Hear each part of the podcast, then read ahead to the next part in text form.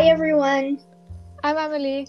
And I'm Mariette, and welcome to the Gatsby Show, in which we discuss characters from The Great Gatsby. Today we are going to talk about Daisy Buchanan.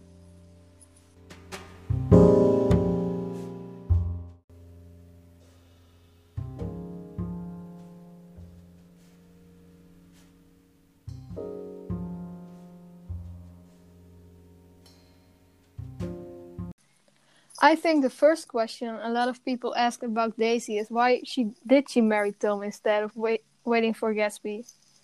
I've asked some people this, and the answer I get most of the time is money. She wanted a life of comfort. Uh, well, but I think it goes deeper than that. Um, if you say it like that, you make her sound like a gold digger who only cares about parties and riches. But I believe that without Gatsby by her side, she succumbed to the pressure of her family and the life she she is used to. Daisy was very happy the first first three months of her marriage, but then she found out Tom was cheating on her. But if she knew Tom was cheating on her, why did she didn't she divorce him? Yeah, well, I asked myself that question. So I did some research on divorce in the 1920s, and I found out a few things uh, women could only file a divorce with rock hard evidence that her husband was adulterous.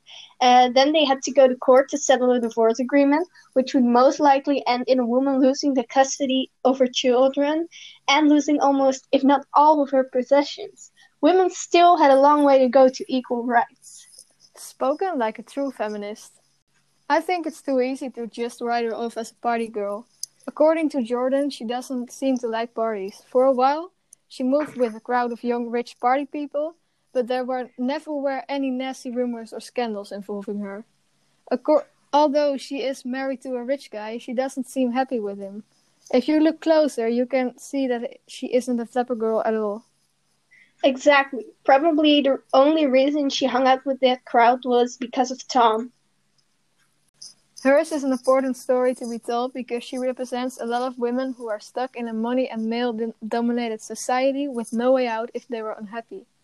It shows that not everything was perfect with parties and jazz.